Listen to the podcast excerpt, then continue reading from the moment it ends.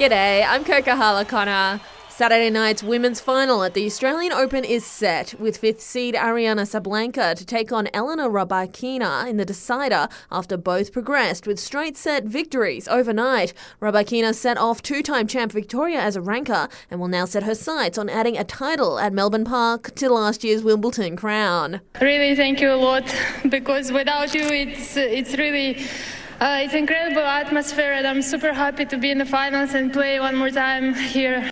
Also today, the men's final will be decided. First up, Karen Khachanov and Stefanos Tsitsipas before Novak Djokovic and Tommy Paul face off tonight in the semis. There's reports the NRL will refuse to pay players more money. League chief Andrew Abdo will face union boss Clint Newton in a final showdown. It's believed the NRL has made its final financial offer to the Players Association and will not be increasing the $1.3 billion proposal. In the AFL, Hawthorn veteran Luke Breust has backed James Sicily to take take over the vacant Hawks captaincy. Believing the star defender has matured enough to take on the role, Breust says the 28 year old is ready to take over from the retired Ben McEvoy. I probably didn't see it that early on, but now you watch him go about it. Um, he's been able to rein in his anger, channel it in the right direction, and then lead lead really well.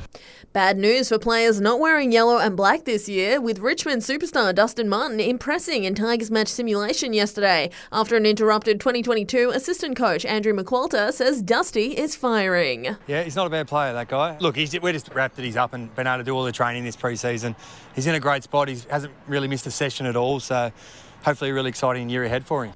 Australia's women's cricketers have claimed T20 series victory over Pakistan, taking a 2 0 lead with an 8 wicket win overnight in Hobart, restricting the tourists to just 96 off their 20 overs. It will be a boundary to McGrath and it will chalk up the win for Australia, their first ever at Bellerive after five attempts. A stunning come from behind victory for Sydney FC. Melbourne Victory giving up a 1 0 lead to go down 2 1. And in the women's, Canberra United have their work cut out for them in tomorrow's home clash against league leaders Western United. Centre back Kennedy Faulkner says they're ready for the challenge. I know they have a lot of good players. They've done well throughout their season, so it's, it's going to be a tough game. So we just have to show up and prove to everyone that we are good in this league. And so I think we will do that and put up a fight.